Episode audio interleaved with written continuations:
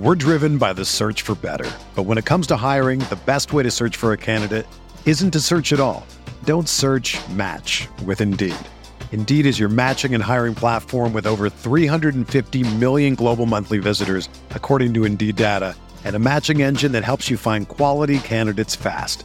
Ditch the busy work. Use Indeed for scheduling, screening, and messaging so you can connect with candidates faster. Leveraging over 140 million qualifications and preferences every day, Indeed's matching engine is constantly learning from your preferences, so the more you use Indeed, the better it gets. Join more than 3.5 million businesses worldwide that use Indeed to hire great talent fast. And listeners of this show will get a $75 sponsored job credit to get your jobs more visibility at Indeed.com slash BlueWire. Just go to Indeed.com slash BlueWire right now and support our show by saying that you heard about Indeed on this podcast. That's Indeed.com slash BlueWire. Terms and conditions apply. Need to hire? You need Indeed. This podcast episode is brought to you by Coors Light. These days, everything is go, go, go. It's nonstop hustle all the time. Work, friends, family expect you to be on 24 7. Well, sometimes you just need to reach for a Coors Light because it's made to chill. Coors Light is cold lagered, cold filtered, and cold packaged. It's as crisp and refreshing as the Colorado Rockies. It is literally made to chill. Coors Light is the one I choose when I need to unwind. So when you want to hit reset, reach for the beer that's made to chill. Get Coors Light in the new look delivered straight to your door with Drizly or Instacart. Celebrate responsibly. Coors Brewing Company, Golden, Colorado. Support for this podcast comes from Wild Turkey Kentucky Straight Bourbon Whiskey. Let's tune in to their one on one with Jamal, a real bartender from Old Fourth Ward in Atlanta. I really get into the backstory of whatever I'm pouring, out of respect. There are literally years of experience behind these bottles. Wild Turkey, same recipe since 1942. If you want a true classic, this is what you want to order. Wild Turkey. Wild Turkey Distilling Company, Lawrenceburg, Kentucky. Copyright 2020, Campari American, New York, New York. Never compromise, drink responsibly.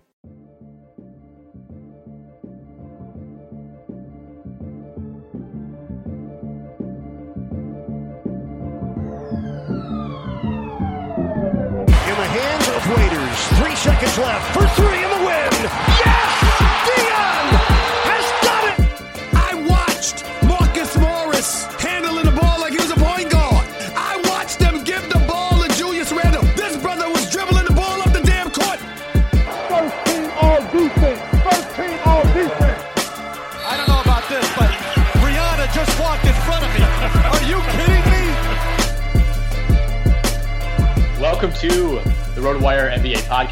Friday, May 22nd. Nick Whalen here with Alex Barutha.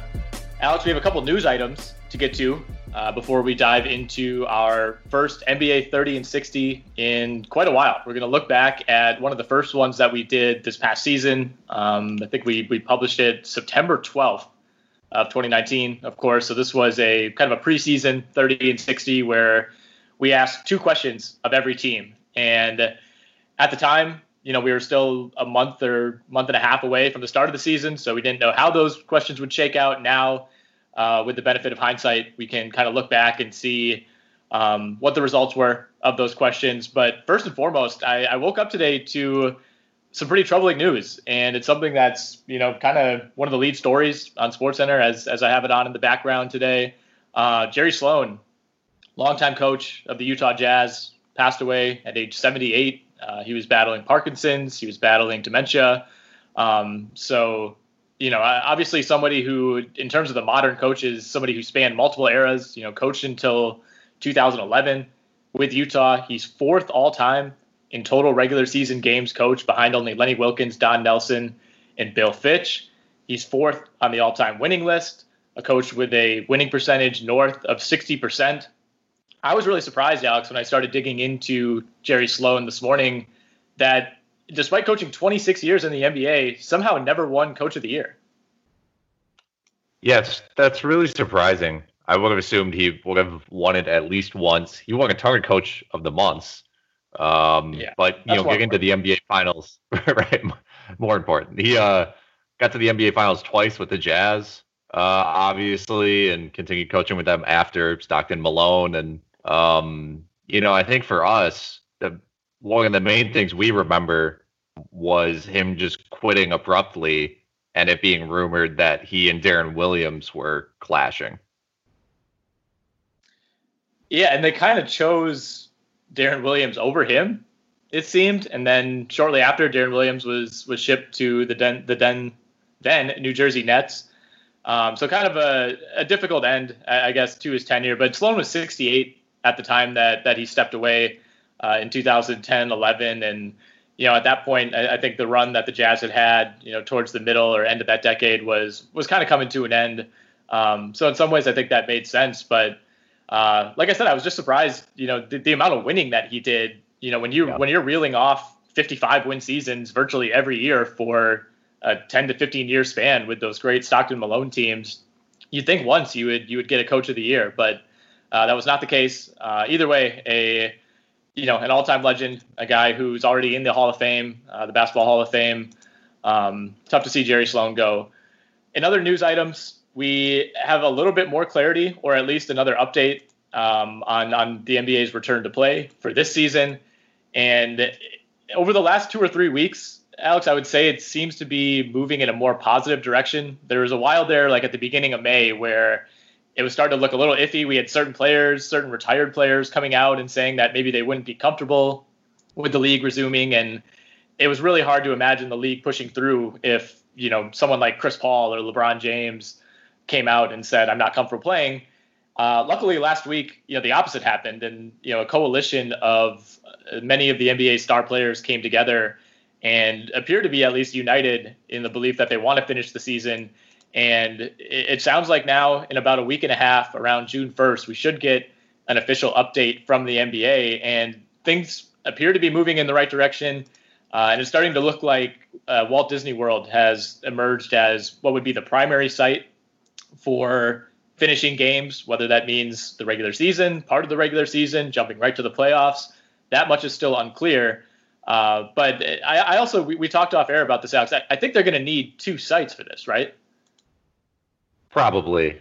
Yeah, and it would. It, I mean, I guess first of all, it would be weird if June at this point, with all the news that's kind of swirling around, it would be weird if June first came and they were like, "No, this isn't happening." Uh, uh, so it's it sounds like we're we're very much you know some games are going to be played. The context of which we still kind of have to figure out, but yeah, um, the it, it sounds like we do need the two locations because you would put you probably don't want all 30 teams in, in one spot. You know, Orlando, right. Walt Disney World is uh, coming out as like one of the.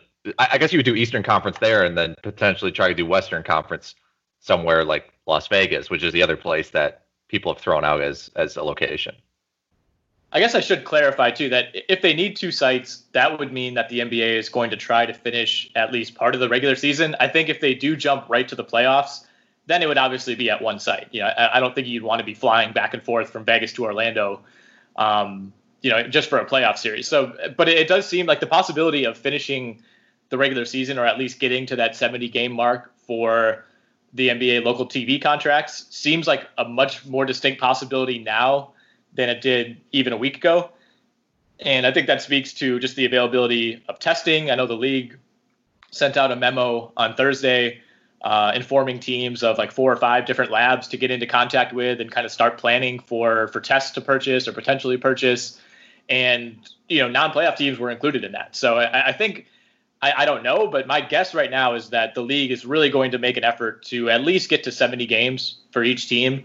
Um, I, I, think the question is, are they going to be met with any resistance? You know, I, I, think overall the message from even players on teams like the Cavs has been, we want to play. You know, we're we're basketball players. We love the game. We still want to finish the season. But what about the Warriors? You know, are are, are they going to be obligated to throw Steph Curry back out there, who's virtually, you know, virtually missed the entire season due to injury? Um, I, I, think there there are some questions logistically like that that need to be answered. But I get the sense that that more than likely we will have all 30 teams playing games at some point, maybe in late July.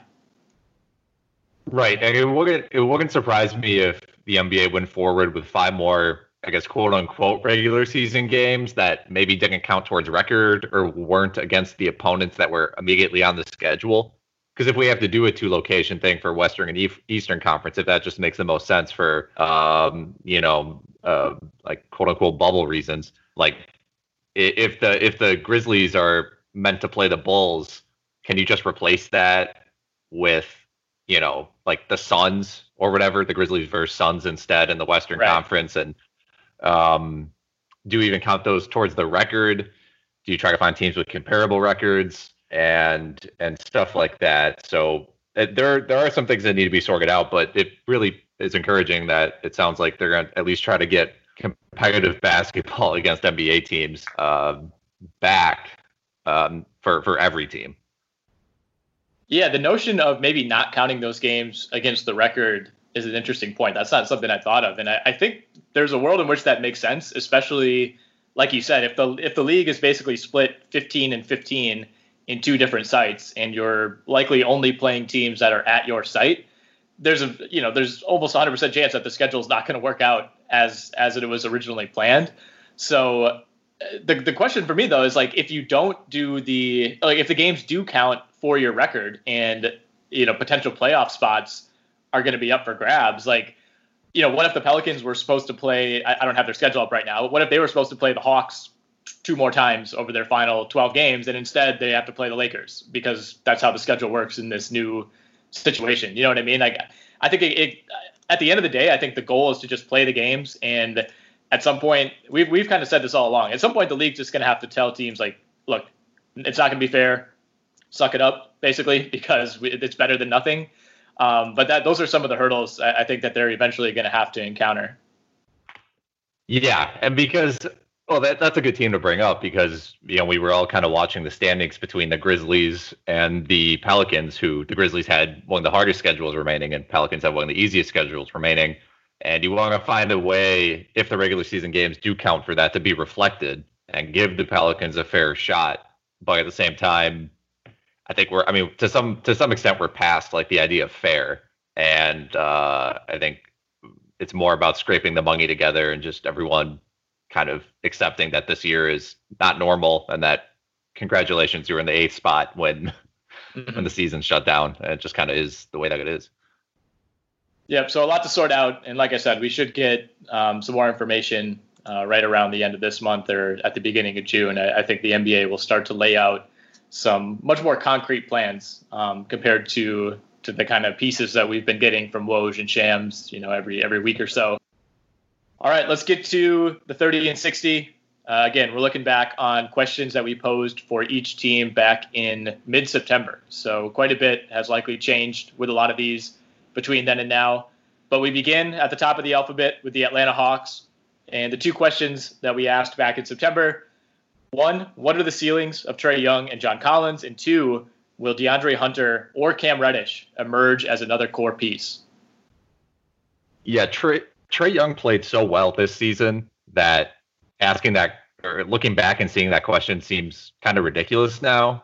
But he was coming off. I mean, we, you have to remember like the first month or two of Trae Young's rookie year was horrible, and even though he he fixed things towards the end and looked great, there was always kind of that wonder of which was the real part. Is it just going to average out into what he averaged in his rookie year, which is basically 20 and 8, which is obviously good, but it wasn't that efficient in the end. But this year made the All Star team, basically averaged 30 and 10. John Collins averaged 20 and 10. So I don't think any questions remain about those two guys. I mean, I think there's probably questions about their defense, respectively. But um, you know, as far as the rookies go, Reddish looked good towards the end of the year. Kind of had like a Trae Young esque rookie uh, rookie season where it was horrible at the beginning, and then he he pieced it together. And then DeAndre Hunter just looked like a you know he just really didn't do much. But I you know um, I guess that's kind of what they drafted him for was to be a role player.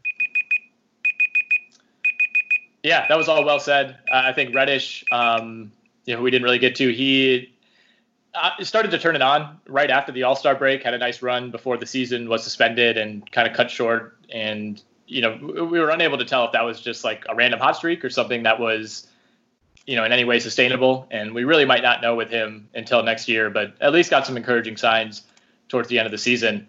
The Boston Celtics.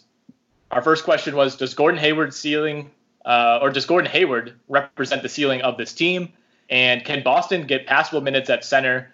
And do they enter the Brad Beal sweepstakes? Well, he definitely got passable minutes at center.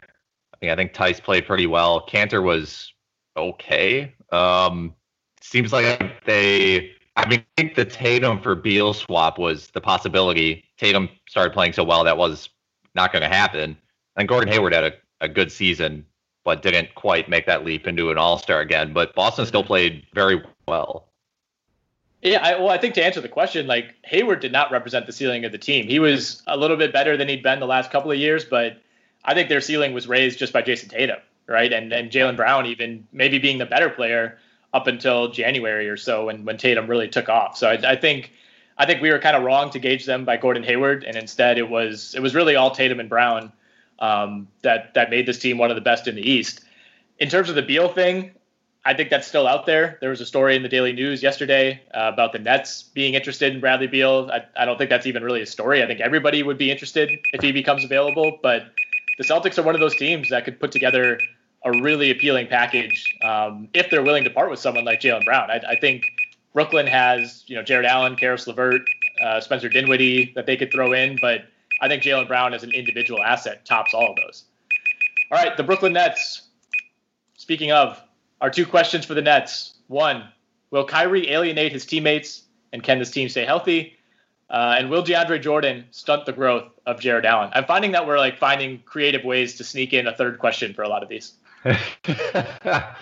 well, uh, yeah, Kyrie and Spencer Dinwiddie seem not to like each other very much, or Spencer Dinwiddie seemed to kind of throw out some weird sentiments about how he felt about Kyrie and Kyrie himself didn't stay healthy, and Caris LeVert didn't exactly stay healthy. So both of those kind of came to fruition. And then Jarrett Allen not getting, uh, I mean, Jarrett Allen and DeAndre Jordan basically split minutes. So in some way, I think the answer to, I think his growth growth was somewhat stunted.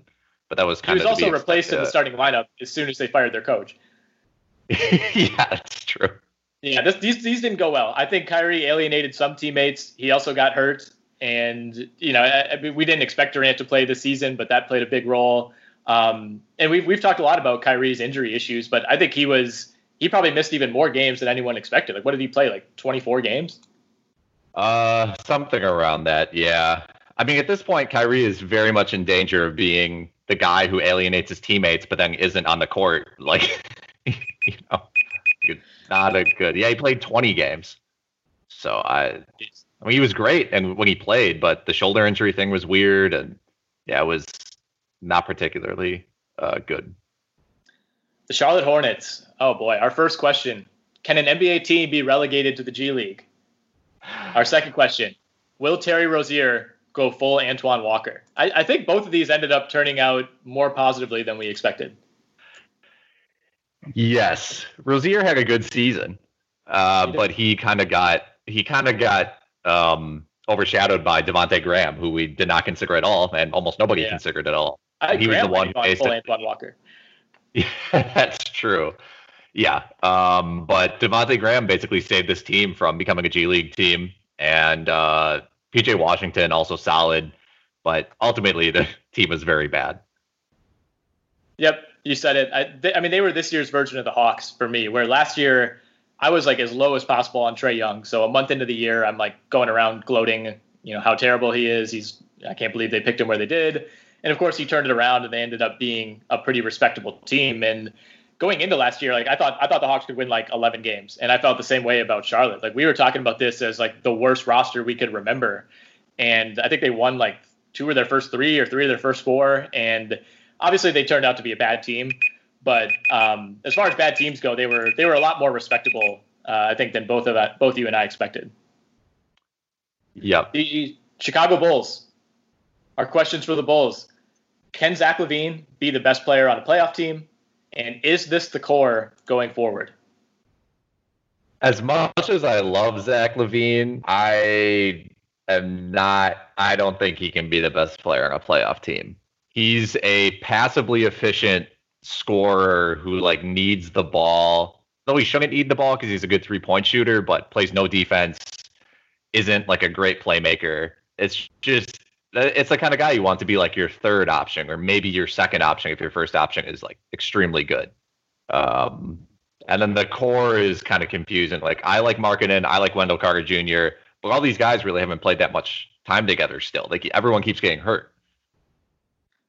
Right. I, I, think to go back to the LaVine question, the answer is no until he leads them to the playoffs. And they really weren't close this year. And I know injuries were a part of it, but you know, uh, year after year, the the actual really really good elite players in the NBA get their team to the playoffs no matter what. And I don't think anyone's confusing Zach LaVine for LeBron James, but you know, I mean, the numbers at least are are are there in terms of scoring, and it just hasn't translated to wins. And like you said with the core, there's just so many injuries. It's tough to tell. We we didn't get a good look at Lauri Markkanen yet again. We didn't get a great look at Wendell Carter.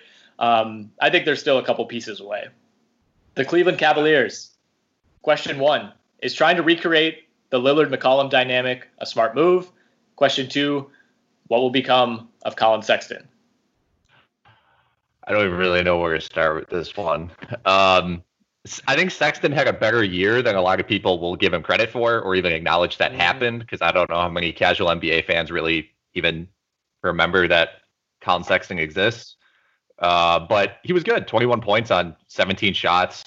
Still isn't a passer. Still doesn't really play defense. And Darius Garland just didn't really do much of anything at all. Um, and I, I'm just not a believer in that style of backcourt. Just like two undersized guards it, it kind of depends how good of a you know bounce back year sophomore year uh, Garland has, but I just this is it's not the way I would probably construct a team. It's really tough. We like the the Blazers have done it about as well as you can, right? I mean, I think if Sexton and Garland become Lillard and McCollum, that's like the ceiling of all ceilings for those guys. And the Blazers still haven't won anything. You know, they went to the West Finals last year and looked way in over their head. You know, I, I think it's just really tough to construct a team like that, especially if you're working with like the poor poor man's version of Lillard and McCollum. I think that's a dynamic you have to you you can't you almost can't start with that. Like if you have you luck into that if you if you try to start with it. I think you have to like acquire that. Like I think you need one of the guards and then you have to bring in another established guard. I don't know if you can like grow that together through rookies. That's that's a huge gamble. The Dallas Mavericks. Will Kristaps Porzingis stay healthy? And does Luka Doncic have another level or could this be a Ben Simmons situation? Well, Porzingis was healthy. I mean, for the most part, he sat out some games, um, mostly due to rest. But he yep. and his season started off a little slow, but he played well. And then Doncic, Doncic took things up another level. Um, I, I, would say 29 points a game, um, more assists. Um, I mean, he was he was obviously fantastic. Yeah, I was a little disappointed with how Porzingis started, and you know his overall you know, field goal percentage isn't great for a guy of that size. You know, he's he still spends a little too much time away from the basket than I would like, but he had that run from the end of January through about mid March, 13 game span, where he averaged 27.7 points, 11 rebounds, two and a half assists, two and a half blocks, one steal, 40% from three on nine attempts per game. And I mean, they were rolling during that period. Doncic missed a little bit of time, and that's when Porzingis, you know, really showed that without Luka in the lineup, he can be a legit number one. And he's maybe not. If he's your number one for an entire year, you might not win 60 games, but um, that really showed me something with him. And I, I think that with another year under their belt next season, if Porzingis can stay healthy going forward, um, this is going to be a, a, super dangerous team in the West. That kind of goes without saying. Um, and then to finish up on the Simmons question, I think Don, it, Don just made it pretty clear that he has another level. I think now the next question is, does he have another level to go from here? Because he, he clearly made a jump from year one to year two. Yeah, I mean, he uh, I, the main thing for him is just kind of cleaning up his scoring efficiency and taking fewer just like contested step back threes. Uh. But I think that's just kind of a a product of the teammates around him. Like the third best option on the team is still Tim Hardaway Jr. And so a lot of times I think you're you just want Doncic to try to make something happen rather than have Tim Hardaway Jr. try to force something to happen late in the shot clock. Right. Yeah, the, the the timer, by the way, is just becoming like a guideline at this point. If if we have to go over, we have to go over. The Denver Nuggets. How will the non Nikola Jokic pieces develop, and do the Nuggets have a big trade to make?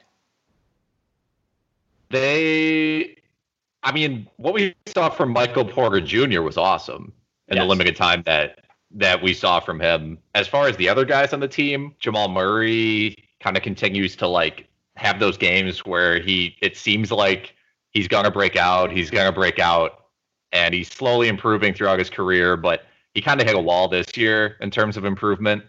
And, Gary Harris, I, does, I mean, he just keeps getting hurt, etc. Will Barton is who Will Barton is. So maybe they have a trade to make. Uh, they obviously didn't make it this year, but if Michael Porter Jr. is like the real deal, then this team will definitely be fine. Yeah, I mean, they made a trade, and with that being Malik Beasley, um, and I think that was kind of going in the opposite direction of maybe what we thought. You know, it, in some ways they they like shed a, a, contributing player who they made up their mind they were not going to pay going forward, which is fine. Um, but they they also have the firepower to make a bigger trade down the road if they want. And the problem is that's probably going to involve Michael Porter. You know, if you're talking someone like a Brad Beal or you know if Ben Simmons wants out of Philly, somebody like that, like Michael Porter is going to be the starting point for a trade for another star. Yeah, I mean, you would eh, Michael. Eh, he's like the kind of guy you would potentially trade for Bradley Beal or something like that. Yeah, and honestly, I don't I don't know if they would do it. I mean, I I would personally, but I, I think they're Denver's as high on Michael Porter as you know as they should be. The Detroit Pistons. Speaking of a team in the complete opposite position, our first question was. Will resting Blake Griffin to keep him fresh for the playoffs prevent the Pistons from actually making the playoffs? And question two, Will waiving Michael Beasley unleash a centuries long curse on the franchise? I mean, question two definitely came true. Uh, and Blake Griffin really didn't need to be rested because he hurt his knee immediately and the season was over. Because they waived Michael Beasley. Exactly. Yeah, I don't even have much to say about the Pistons. We can, we're 15 seconds into discussing them. If you, if you want to just move on, that's fine with me. yeah, let's, let's catch up on some time. Okay. The Golden State Warriors. Question one was Do you have to guard more than two players on this team? Question two How do they weigh going for it versus managing Steph Curry's workload? And do they cash in on the Russell asset at some point? I think we kind of hit this one on the head. Um, I think this was probably the point when we had to ask these questions that I realized exactly how bad this team was. And the going for it thing versus Curry's workload that quickly fell to the wayside because of his injury. But and they did cash in the Russell Russell asset for exactly who they was rumored uh, to be the person they were targeting, which was just like the Russell for Wiggins swap. I mean that emerged later in the season, of course, but imagine back in July when they when they first acquired D'Angelo Russell, if somebody was like, "Man, I, I, they're to flip him for Wiggins," like people would have freaked out. You know, they would have been like, "What are you talking about?" And somehow, eventually, and this goes back to what we talked about on last week's pod, where you, you kind of said like the Warriors have become the Spurs in how people talk about them.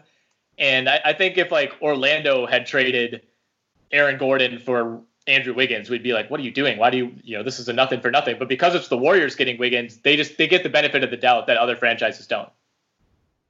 Right. And you know, it can also I mean that's a trade that can also, you know, easily be spun into well, they already have two guard, like two elite level scoring guards. Did they really need a third? Why don't right. they just like get a more diverse roster and uh, you know just try to rehabilitate Wiggins' value? Yeah. The Houston Rockets. One, this was an obvious one. Will the Westbrook Harden tandem work? And two, can Houston get anything meaningful out of Danuel House, Eric Gordon, Ben McLemore, and Austin Rivers? I mean, I think the Westbrook Harden dynamic worked. I don't. I can't really say it didn't work, um, but they basically are going to end up this year with the same winning percentage as they did last year. The one thing we didn't really anticipate was them trading Capela and just going as small as possible. Um, I guess to answer the question more directly, Danuel House was better than I thought he'd be. Eric Gordon got hurt. Ben McLemore better than I thought he'd be. Austin Rivers continued to be Austin Rivers. Yeah, that second question we were reaching a little bit. I mean, Eric Gordon was hurt. Um, I mean, Danuel House I really like a lot. I think he's probably one of the most underrated players in the entire league. So they got good production out of him. As far as Westbrook and Harden, you could argue that maybe it didn't work early on, and in some ways, the fact that it didn't work all that well forced them to trade Clint Capela. Uh, but after that, it worked really well, and they're they're going to be one of those teams that whether we get regular season games or go right to the playoffs yeah, they're the team to me that is like the biggest wild card of the of the non like non LA teams, non Bucks, basically, um, just because of the variance that they can bring to any game. Yeah, and they, I mean, this is the definition of a team or two, I, I guess a team that like the floor for regular season wins insanely high uh, when you have these guys in your team, but they also epitomize the question of these are two guys who just have not cons- have not got it done in the playoffs routinely and have a lot of times gotten exposed, you know, through their inefficiencies or their flaws. And so at the end of the day, like putting these guys together, what's it going to mean? And maybe we'll get some of that this season if the season resumes. But these guys are under contract for so long that we just need to see them in the playoffs because we know what they can do in the regular season. The Indiana Pacers. Are there enough playmakers on this team? Slash Victor Oladipo's health. You know, two very related questions. And how well will the Miles Turner, Domantas Sabonis front court work? I I mean I think that question was kind of putting into we were wondering how good Malcolm Brogdon actually was. I think that was kind of the the more direct way of asking about the playmakers on the team, and he was pretty good. I mean, you know, 16 points on 13 shots, seven assists to only two and a half turnovers. He had a hot start and then kind of slowed down. Um, and then when Oladipo came back, wasn't very good. Uh, but you know, they used Sabonis as a playmaker a lot of the time. Uh, and Sabonis make his first All Star team. And I think the Sabonis Turner dynamic is still kind of a work in progress, but I'm not. I mean, if I was the Pacers, I probably would just keep them together personally. I don't. I, I think a lot of people have differing opinions on that, but I think it's a lot cleaner than like a Simmons and Embiid dynamic. Yeah, I think so. I mean, I think that they're a tough team to evaluate because we we really never got to see the real Oladipo this season. So I think it'd be tough to justify really blowing things up or making a structural change when you probably don't feel like you had your overall best player for any part of this season. The LA Clippers. Will the Clippers be able to contain the league's top centers? And how does Kawhi handle playing alongside another star? I mean, the second question is fine. I mean, him and Paul George were were great together. Um, they also didn't play that many. I mean, they, they didn't play as many games together as we'd hoped. Um, but you know, knowing how many games Kawhi rest, Paul George got hurt. Um, but they played well together. And then I, I they didn't. I don't know off the top of my head how they did against league's top centers, but they didn't necessarily do well. You know, they're and so I think for them, and they might lose Montrezl Harrell in free agency this upcoming or this free agency. So we'll see what they do there. Yeah, I think they need to brace for losing Harrell and they're they're probably a team that looks to sign you know a, a patchwork kind of veteran and, maybe just make the position um, you know a timeshare between Zubac and whoever that might be. Um, you know, obviously they're a wing a wing dominant team with Kawhi and, and Paul George, and I, I, think they're fine with that. In terms of Kawhi playing alongside another star, uh, as we expected, I think totally fine. You know, Paul George missed a lot of time, so it wasn't you know, they didn't necessarily have that like awkward adjustment period early on just because PG wasn't in the lineup. But I mean, Kawhi, even even though like he has a high usage rate, he is fairly ball dominant. Like it doesn't feel like he is in the same way that like Harden or LeBron seem like they always have the ball. Um, and I, I think he just, you know, he brings it on both ends. He's just an easy guy if you're a teammate to to respect his game and kind of mesh alongside. The Los Angeles Lakers. Will a lack of dynamic guards matter? And does LeBron genuinely believe in his roster? Slash, will they regret holding out so long last summer for Kawhi Leonard? I think they do regret it, though I don't know if anybody will ever admit that. Um, I mean, they played so well that it's hard to say like their lack of dynamic guards mattered that much. They're 49 and 14, top of the Western Conference. Um, and they pieced some stuff together with like Danny Green. You know, Caruso is a meme, but he's actually a good player. And um, I mean, I just extremely successful season. I, I don't know what more to say.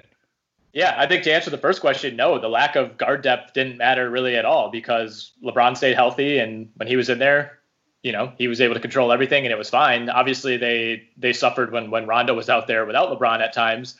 Um, but I, I also agree with you. I think you know, hindsight's twenty twenty. Obviously, if you have a chance to get Kawhi, you're not going to take yourself out of the running for Kawhi. And by all accounts, they were right there, and there was a good chance that he was going to end up there before the Paul George trade happened.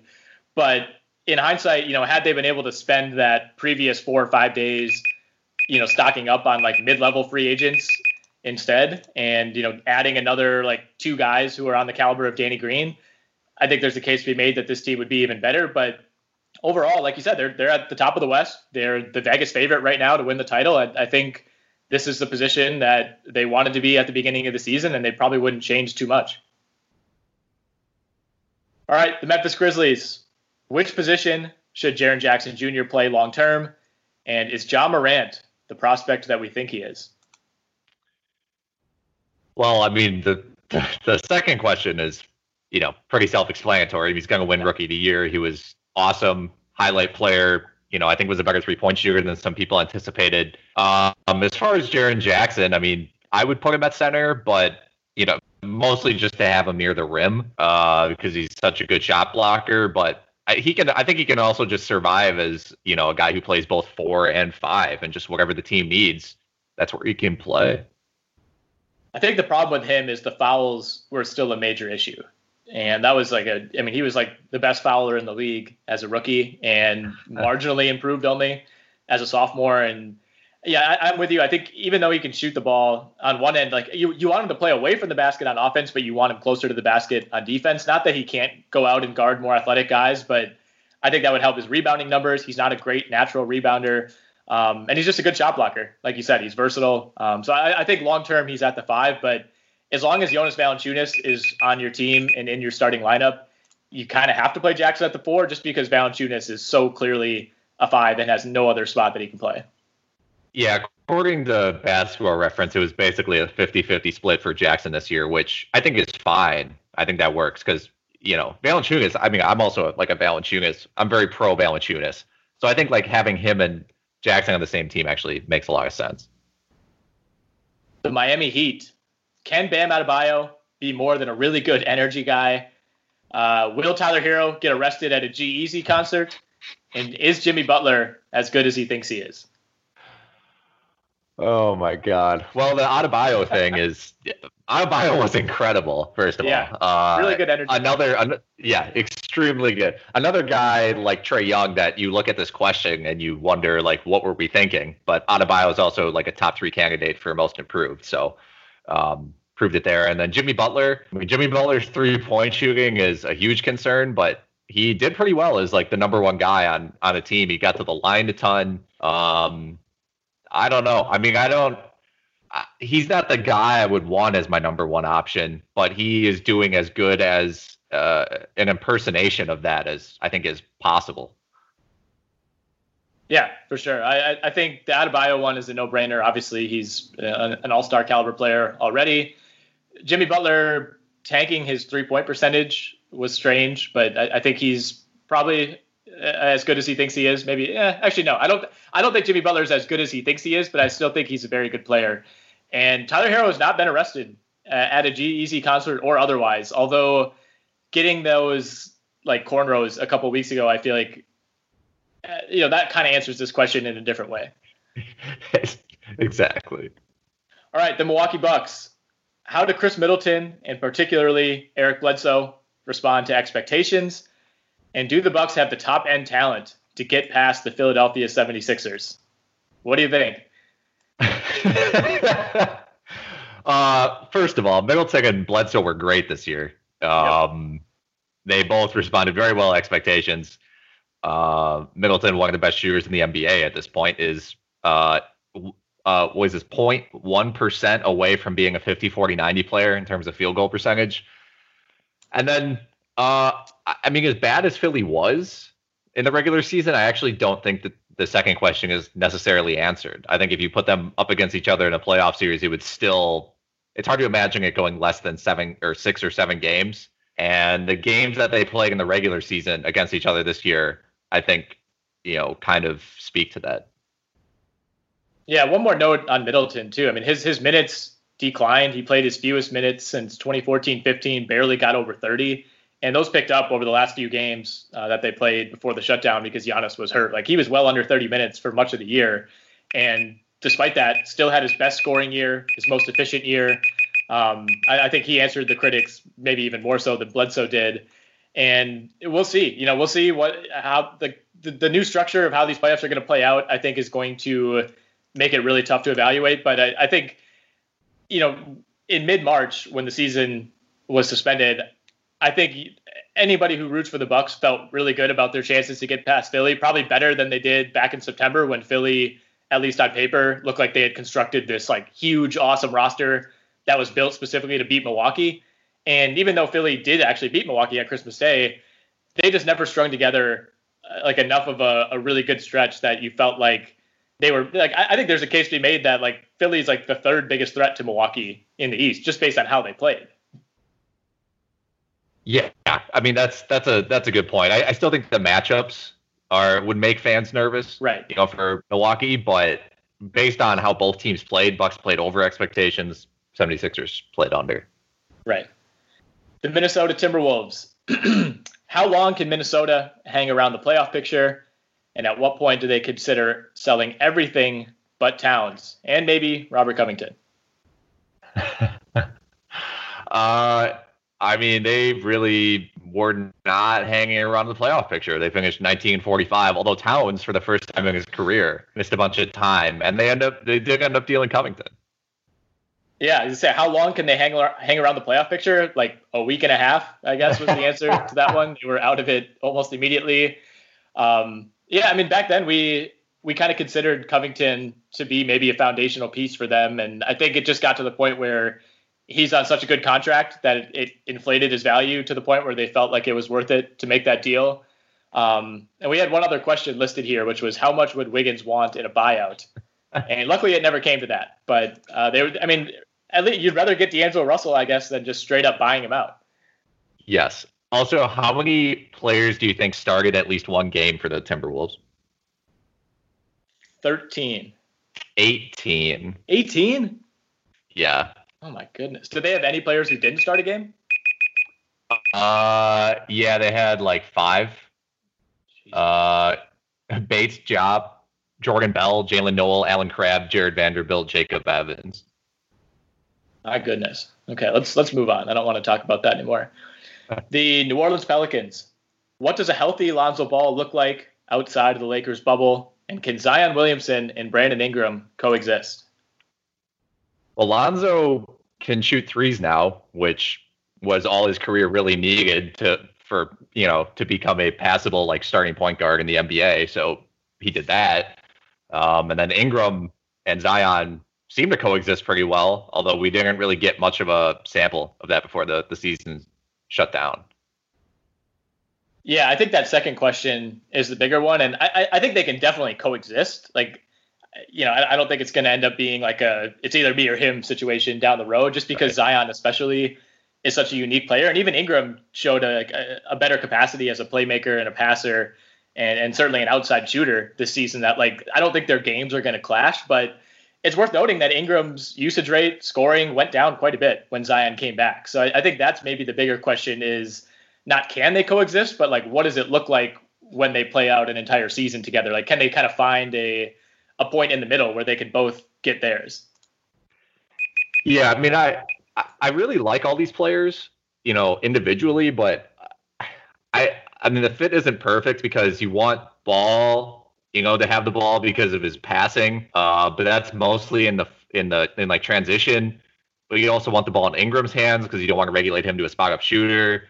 And then Zion kind of needs the ball to be effective because he can't shoot at all. Uh, so I mean, Zion's such a unique player; it complicates things. But obviously, he's so good that you just try to, you know, maximize his talent. So this brings us to the New York Knicks. Question one was, what will be the priority, winning or development? And a very disheartening question two was, is this Julius Randle's team? I mean, I, I we played a whole season, and I think it was Julius Randle's team. I mean, uh, I mean, other than the fact that Marcus Morris technically averaged more points per game than him on the Knicks, which was also very weird. Um, yeah, I, I mean, I guess, I mean, I guess development. You have to say development, right? But um, uh, they didn't necessarily do a great job of you know, developing their players either. I mean, they got Barrett 30 minutes a game, which was good, but they still only got Mitchell Robinson 23 minutes a game. They couldn't find more than 20 minutes for Frank Ntilikina. Kevin Knox is dangerously close to being out of the league when his rookie contract is up. Dennis Smith, I have no idea what's happening there. And they didn't even really play Brad Brazdeikis that much, who I actually like. They only got him like 100 minutes or 50 minutes, actually. Yeah, so that's what I think the answer is winning. Obviously, they didn't win many games, but that was the priority. That's how the roster was constructed, at least. And even though they played RJ Barrett a lot of minutes, they they still prioritized guys like Randle, guys like Portis, guys like Taj Gibson over you know, arguably their best asset in Mitchell Robinson. And I, I think that said a lot. Oklahoma City, question one How aggressively will OKC shop Chris Paul? And question two What's the asking price for Steven Adams and Danilo Gallinari? I mean, these questions kind of inform. This, these were the expectations of the team, where both of our questions were like, "Who, how are, who are they going to trade? Like, you know, how are they going to blow this team up, get assets?" But they ended up being good, and it seemed like they didn't really shop Chris Paul at all, or any of these other guys. So, I mean, their their season went very different than most people expected. Yeah, there was some talk of maybe parting ways with Gallinari just because he's expiring. Um, I know I know Miami was interested, but that nothing ever came to fruition there. And you know, I think at the time of the deadline, and still probably now, you know, they they feel great about where this team is at, both now and in the long term. Like I think Chris Paul, even even though like as he gets older, his value will decrease, uh, you know, proportionately. I, I think his value is higher now than it was at this time last year when he was a younger player. If that makes sense, like he played so well that it kind of like supersedes the fact that he's a year older. And I don't, I don't think he lost any value. So whatever Chris Paul trade you could have made in September, I think you could still make this summer if you want to. I think so too. And you can understand them not wanting to trade any of these guys because, you know, in the playoff race, they were about to play uh, Utah in the first round. And I'm not saying OKC would win, but I think they would feel pretty good matching up against Utah player to player. Obviously, Utah's the better bench, but I am pretty sure that would be a competitive series still if you're Oklahoma City. It's just a good boost for the organization and I guess for the fans to where you get rid of Westbrook, you get rid of Paul George. You didn't really miss that much of a beat. You're playing Utah yeah. in the in the in the playoffs again, and you're looking to be competitive. So, I mean, kudos to them, obviously. Right. And I mean, there's 16 games above 500. I, I think it could have been a different story if they were like Memphis or Orlando, you know, where you're they're bouncing around like, you know, they're in the eight and then maybe they're in the nine for a week and then they're up to the seven. Like they were legitimately in the four through six range all season. So there was never really a point where it felt like they were playing over their heads, I guess. And I, I think that that played a lot into them maybe not selling off because they were playing well at the time that the season shut down. Like it was conceivable that they could have climbed as high as three in the Western Conference. I mean, they're only two games back of Denver in the loss column. All right, the Orlando Magic. We only came up with one question for them. We couldn't even, they were not interesting enough to get two. And that one question was Will Aaron Gordon get traded? No, he didn't. Uh, All right, let's move on. he did not get yeah. traded. The Philadelphia 76ers. Can Joel Embiid hold up over 100 ish games, of course, counting playoffs? And how much does depth matter with this starting five? Well, I mean, Embiid played 44 games. So that's kind of, I mean, if you prorate that to, you know, the, the full season, he would basically be his third straight season of playing about 60 games. Uh, so that seems like he's still not, it's still there's no confidence in him being able to play 100 games at this point. And as far as the depth goes, I mean, they didn't really have depth. Um, you know, they relied a lot on, uh, like, they really relied on Furkan Korkmaz and Mike Scott and Shake Milton, like, a lot. So I think it mattered. Um, but yeah, I mean, it just underperformed entirely. Yeah, and the way that we phrase the question, you know, how much does depth matter with this starting five? Meaning, like this starting five is so good, you know, can can they get away with being top heavy? And I think the answer was no because Al, Al Horford just wasn't who we thought he would be. He, he looked yeah. like he really took a step back, and that was that was kind of the big thing. You know, like it, coming into the season, it was like they have two guys who have given Giannis the most trouble of anyone in the league in Embiid and Horford. Now they're on the same team, but it just it never really felt like Horford hit his, hit his stride, and and like you alluded to, Embiid was banged up, and it was it was kind of a weird injury this time around. I think he had like a hand or a wrist injury, right? Yeah, I think so. But they were still gonna. I mean, they were still gonna rest him anyway, right? Yeah, yeah. I think 100 games was a little ambitious. Even even if they had made a run to the finals, like all those games adding up, probably don't get to 100. The Phoenix Suns. Is Devin Booker ready to grow up as a player? And did the Suns finally found, or did the Suns finally find, I should say, a competent supporting cast? Booker and uh, Booker made the All Star team. He had a great year. Um, one of the most efficient, um, like uh, top level scorers in the league. Uh, also stayed a pretty good playmaker. Um, the supporting cast question is kind of complicated because I actually think their supporting cast is pretty good. Like the starting the starting level yeah. talent on the team, Rubio, Ayton, I like Mikal Bridges. Um, Sarge is kind of questionable, but you know, that Kelly Oubre. Um, their bench is just terrible, and Ayton missing the first chunk of the season because of steroids was obviously a huge blow for them. Yep, the Ayton thing really threw them off, especially in a season where the 25 games he missed represent almost half of the games that they played. So I think that made it really tough to evaluate. But yeah, I mean, I I really like Devin Booker a lot. I think until he actually makes the playoffs, people are still going to look at him as like the the Southwest version of Zach LaVine. And I think he's like in the minds of most, he's closer to Zach LaVine than he is like Paul George or you know whoever it might be. Um, and he's going to have to win for that to change. It, I just, even though like I feel like this was like the fourth year in a row where you look at this roster and you're like, I really like a lot of these guys, but it just doesn't translate to wins for whatever reason. And I don't necessarily think Booker is at fault.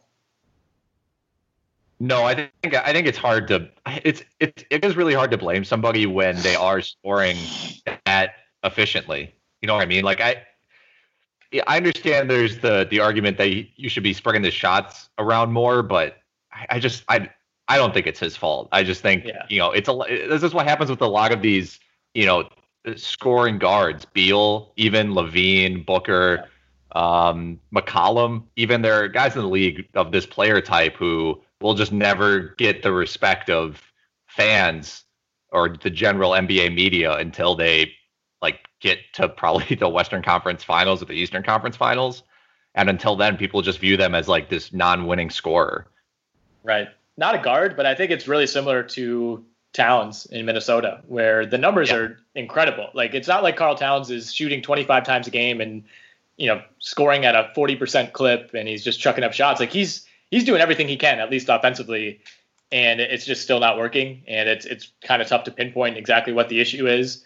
Um, but like you said, I, I think I I think even for Booker, just making the playoffs is a huge step.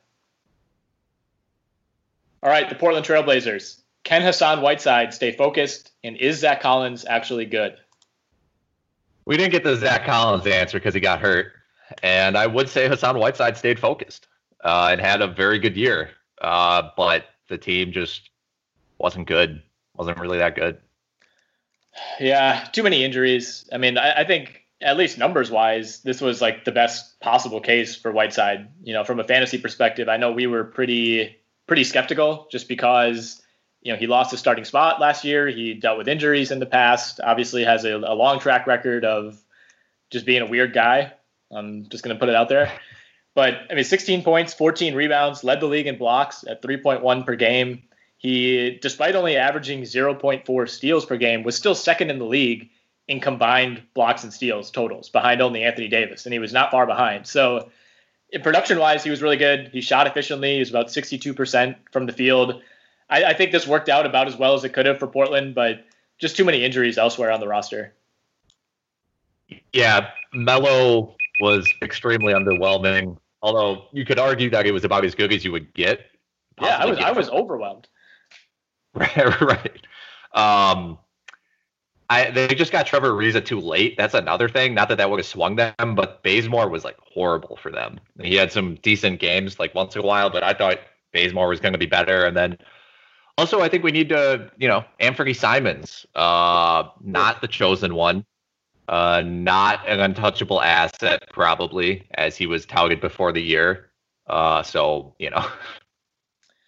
Yeah, I mean, getting 24 total games out of Rodney Hood, Zach Collins, and Jusuf Nurkic was a pretty big right. hit. And like you said, Simons, you know, not that they necessarily needed another guard because he was never going to start with with Lillard and McCollum on this roster, but I think they really thought that he could be like a super six man and whether that means they keep him long term or he becomes like a, a possible trade asset. Uh, that just never happened, and we we didn't have that as one of our questions. But um, in a year that was that was marred by injuries, I think that's kind of like a a low key disappointment for them. All right, Sacramento. Can Luke Walton find a rotation that pleases everyone and maximizes their depth? And is Marvin Bagley as good as he seemed toward the end of last season? The first question is a hard no, considering Bradley B or uh, Buddy Hield got benched. Yeah, um, yeah, that was definitely. yeah, that's a that's. I don't even know how we anticipated it that well because that was unbelievable that that happened. I I don't think their depth is maximized uh, at all, and uh, Marvin Bagley had a foot injury that basically you know derailed his his whole season. So the uh, the second question the question is still kind of to be determined. Yeah, I mean this this went off the rails pretty quickly. I, I, think they they had a nice year last year. Like the Kings are basically the Jaguars of the NBA, where last year was like the Jaguars run to the the AFC title game a few years ago came out of nowhere, much like the Kings run to the ninth seed in the Western Conference, and like everybody's like, hey, they're they're maybe turning things around after 15 straight years of incompetence, and they immediately reverted to being the Kings this year. All right, the San Antonio Spurs. Will San Antonio find enough three point shooting to stay afloat? And how will Dejounte Murray mesh with Derrick White? Well, I mean, they were.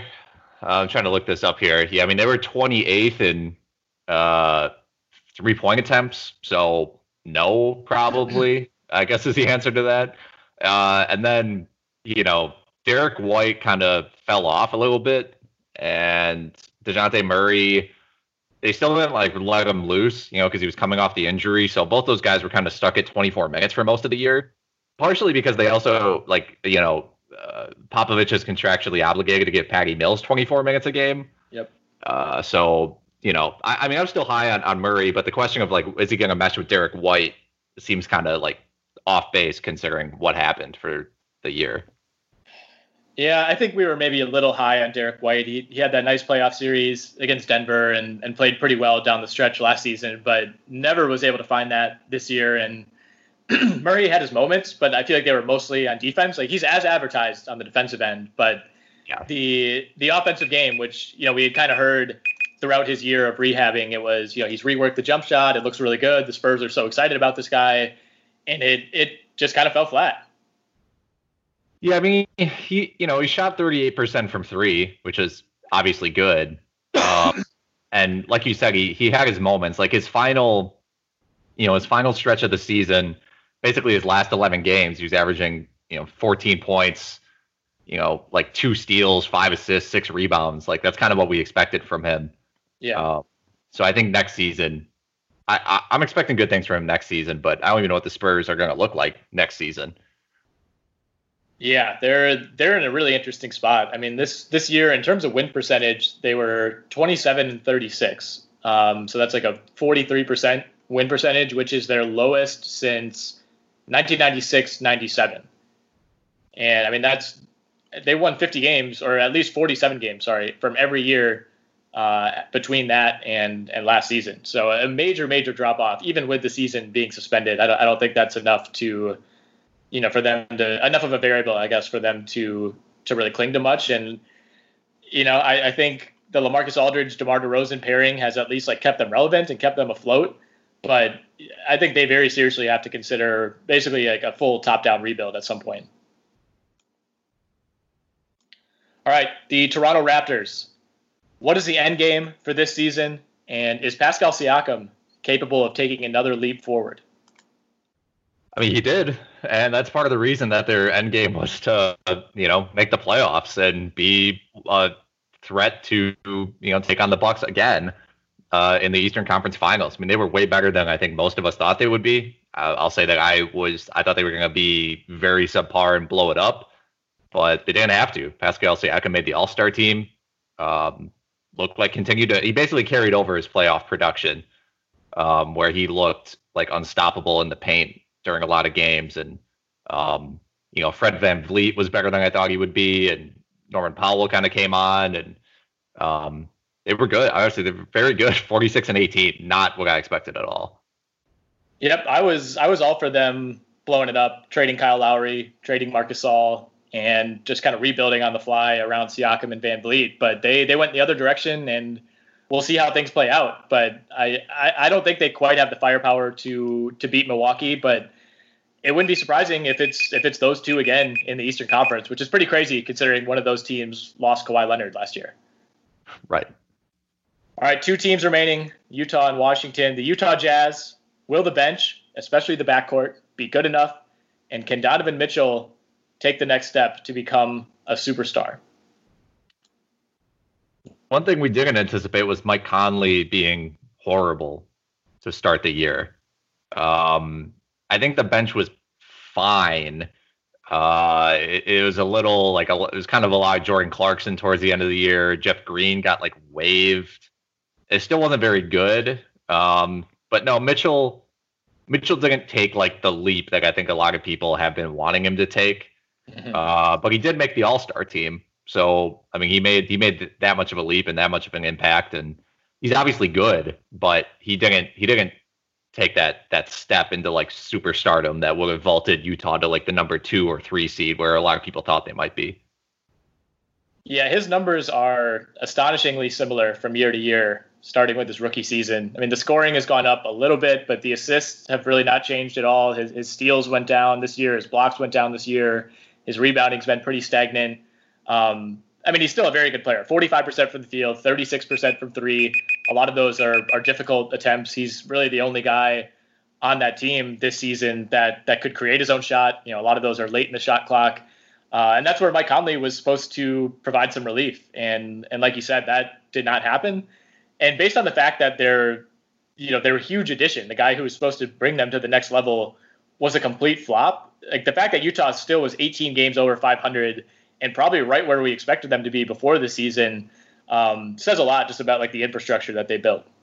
Yeah, and I mean, getting Bojan Bogdanovic was huge for them. Yep, he was really good. Uh, he's jacking up seven threes a game, making 41%. And Royce O'Neal is, uh, is, you know, not a huge impact player, but underrated, kind of a glue guy at like three positions for them. So, I mean, he's still had a great season. Um, but I guess that just the question for their whole organization is how do they how do you how do you how do they take the leap as an organization? I guess at this point. Worth noting, by the way, that Bogdanovic underwent surgery this week and is not going to be available when the season returns. Yeah, I kind of forgot about that. Um, yeah, that was odd. Very, very low key. Like I, he wasn't necessarily playing like he was hurt from a stats perspective, but he did. He did have some like bad games here and there that I was just kind of confused on what was happening, and so I guess his hand was bothering him on some games more than others. We finish out with the Washington Wizards. Our first question was Will the Wizards do the right thing with Bradley Beal? I think we meant trade him by that. And how many 2010 games will Thomas Bryant have? The answer to that one was three. Way fewer than I expected. Uh, although he got hurt too. He did. Um, he did, which was unfortunate because he. I thought, man, talk about someone I thought was going to take the leap uh, was Thomas Bryant, but he he did not. Uh, yeah, they didn't trade Bradley Beal. I mean, he had a, I mean, obviously incredible season. Kind of got snubbed from the All Star game. Uh, I think we're gonna look. I think we're gonna look back in like five years or maybe, maybe even next year and be like, "You're telling me Bradley Beal averaged you know 30 points a game and didn't make the All Star team?" Uh, but yeah, I think it's. I mean, I know they want John Wall to come back and for that dynamic to kind of reemerge, but I, I think you got to find a way to, to trade Beal here. I, I agree. Eventually, I, I think they owe it to to him and Wall to try this out. Like, I don't think they're going to trade him this summer uh, or this offseason, whatever, right. uh, however that shakes out. I think they'll try it next year, and I think there's a pretty good chance that it's going to crash and burn. And by by midseason or by the end of next season, um, you know, he, he's a more serious trade candidate just because I think his value is going to be way up there and it's just going to make too much sense for them. Um, and there's also been talk too of the NBA perhaps putting in, uh, as as as was the case, I think back in like 2010 or 11, uh, when the, the last CBA was struck, um, possibly amending this one to include an amnesty. And it would it would be heartless in some ways, but in terms of business decision, if John Wall comes back and isn't 100% John Wall that we saw two years ago, I think you really seriously have to consider using that hypothetical amnesty on him. And at that point, it becomes a lot easier to to justify trading Beal and kind of starting over. Right. Uh, maybe John Wall and Blake Griffin can form a super team on the Knicks, or or something like that. Uh, don't even say that. I, I was I was talking to my friend, one of my friends yesterday, who's a Nets fan, and I sent him that that Daily News article from Stefan Bondy that, um, in in typical Daily News fashion, was worded like the Nets are getting Brad Beal, but it was basically like the Nets like would like to trade for Brad Beal at some point, which is true for half of the league. Um, and he was like, I don't know if I want that. Like, I don't know if I'd want to give up, you know, Jarrett Allen and Caris LeVert or Caris LeVert and Spencer Dinwiddie and picks to go all in for a Durant, Kyrie, Beal core. Like, what what are your thoughts on that? I mean, I think I think that I mean that's the talent that you want. The question is, would they? How much would they piss each other off? I mean, all these guys want every single all these guys want to take 20 shots a game. I, at least that's how I anticipate it. You know, Bradley Beal's been a second option, sort of, for a long time. I mean, he, I think him and Wall have been pretty neck and neck for the past couple years, but um, yeah, I mean, Kyrie's gonna want to take 20 a game, Beal's gonna want to take 20, Durant's gonna want to take 20, and I can see on certain nights, you know, those guys uh, taking a back seat, and I think there's a way the dynamic can work, but I think it would be an awkward dynamic. But if you are the at the same time, if you're the Nets and you can get Beal and create this, you know, big three, and you're giving up LeVert, who is a good prospect but injury prone, and you're giving up, you know, Jarrett Allen, again, good prospect, but is redundant with DeAndre Jordan there, even though that was your problem that you brought in. Um, I think you just do it. Like as skeptical as I am, if I was the GM of the Nets and that opportunity presented itself, I would just pull the trigger and, and deal with it later. Oh yeah, totally agree. That's what I said. I, I think I think that's enough talent. Durant, Beal, Kyrie. Um, that, that's enough of a grouping of talent that you're just willing to wing it and you know find a fifth starter, whoever it is. Like just go find a you know market value, um, you know kind of veteran to to fill that spot and just go top heavy and hope that it's enough. I, I think the issue is you have Durant, who we haven't seen play since he tore his Achilles, and Kyrie, who's becoming even more of an injury liability than Durant. Where I think if you go all in on that three, and all three of them aren't healthy for 70 plus games, you know, not having that depth becomes a pretty major issue. But on the other hand, I don't feel that LeVert, Allen, or Dinwiddie are are good enough that I would that you're like really regret giving up on them. You know, maybe LeVert takes that next step and, and becomes a really good player if he if he kind of has his own team somewhere else. But I don't think you're giving up like a potential superstar. You know, if that if that's the deal and you have to give up some future picks, like I, I feel like that's that's plenty worth it. I, I think superstars have have been traded for more and for less. Yeah, and if you have, you know, Kyrie and if you just have Kyrie and Durant and one of those guys gets hurt, I don't think I, I mean, you know, those guys are good individually, but I don't think a singularly led Durant or a singularly led Kyrie team is going to make a ton of waves anyway. And right. so I think you would almost want that third guy as backup, even if the depth suffers. You know, if Kyrie gets hurt, you have Beal and Durant, which is obviously good. They can do a lot right. with no depth, and um, the other way around, you know, every scenario possible. But yeah, I mean, you know, Dinwiddie is is about to turn 27. LeVert's sneaky, already about to turn 26. I don't think either of those guys are going to make a huge leap. I think considering the, the structure of the Nets, they've been given every opportunity to. They've been empowered into organization. excuse me, and um, yeah, I, I wouldn't I mean, I wouldn't be sweating about giving those guys up potentially for. I'd probably want to keep one of Dinwiddie or LeVert, but mm-hmm. I mean, to get Beal, I think you just do it. Okay, so we'll finish on this. What about the possibility of New Orleans or Boston swooping in? Should Beal become available? Boston has the Jaylen Brown piece. Um, I think the question for them becomes does Beal and Tatum work? Even though those guys are very friendly, they're from the same area, grew up together. You know, I think they'd love to play together do their games mesh. You know, pretty similar players. Even though Tatum is more of a wing, he's bigger. Uh, they're both kind of score first guys who could play make a little bit, but are primarily scorers. Um, and then for New Orleans, you know, you have you have some some physical assets and players, but you also have those future draft picks that you can package uh, that you got from the Lakers. Like, would it be worth? Would you give up like Lonzo and you know several of those picks to get Brad Beal, or you know Lonzo and trying to think who, who else do they have on that roster that they could trade? Like, you're not trading Zion, Josh you know, Hart, Al- Josh Hart, Alexander Walker. Um, Hayes. You might even, I mean, you might have to include like the Redick contract or even like the Jrue Holiday contract to make the money work. Um, but they're they're a team like New Orleans is going to be out there in any deal just because they have all those picks. Yeah, the interesting part is both of those teams have like the you know the the the Celtics have Kemba Walker already. Then you trade a, a Walker Beal dynamic, who are two very Right. similar players, along with Tatum, who wants the ball, along with Gordon Hayward, who is probably best as like a second secondary ball handler. So you're again, I think you're assuming of ball Hayward's gone on that though. team. Okay, then that then I then I would be more comfortable with that, and not that they shouldn't do it because Hayward's there, but again, you know that creates that that's a I think a harder dynamic than like the Beal Irving Durant dynamic, just because there are so many competent ball handlers on that team. Um, but and kind of the same thing almost with um, the Pelicans with Holiday, Jrue Holiday's there, Ingram is there who wants the ball, Zion's there who wants the ball. But I think I think I mean especially for the Pelicans, I mean if you can if you can find a way to keep Holiday, Ingram, and Zion and add Beal to that core, like that's that's a serious like you know I mean you're t- that team shouldn't be any worse than like the fifth seed or the sixth seed in the in the Western Conference by any means. I mean that team should be better than I mean that team has the potential to be better than Houston, better than OKC, better than Utah.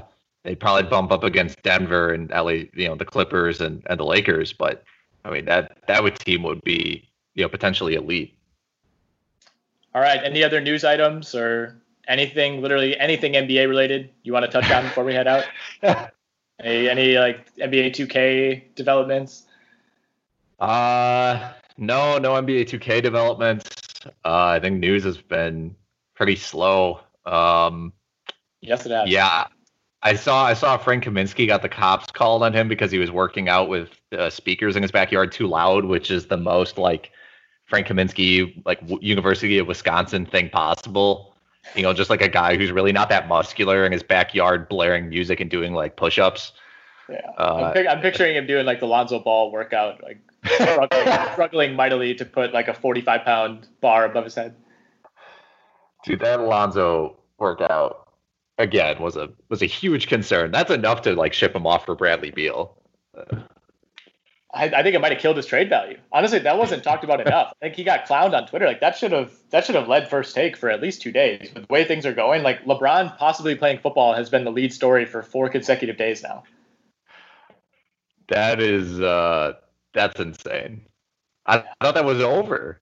I thought that debate was over like uh you know after he like won the title.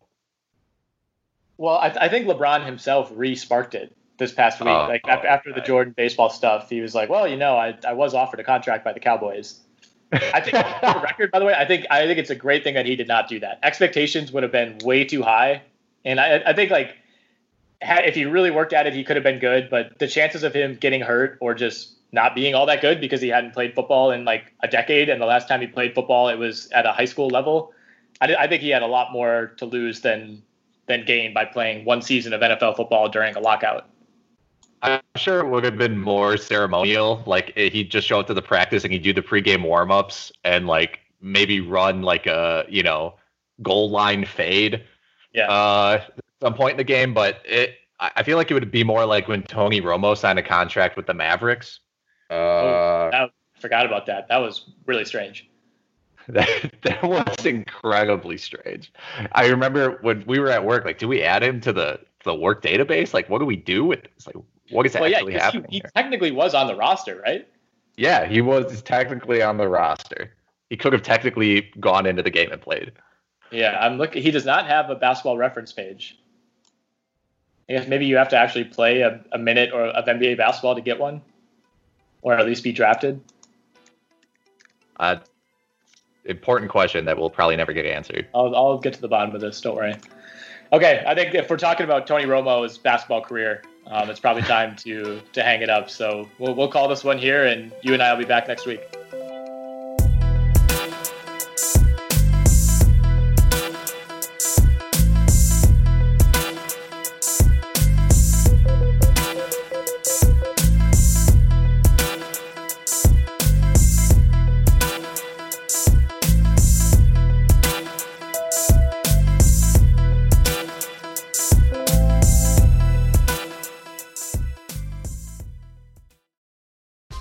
Whether you're a world class athlete or a podcaster like me, we all understand the importance of mental and physical well being and proper recovery for top notch performance.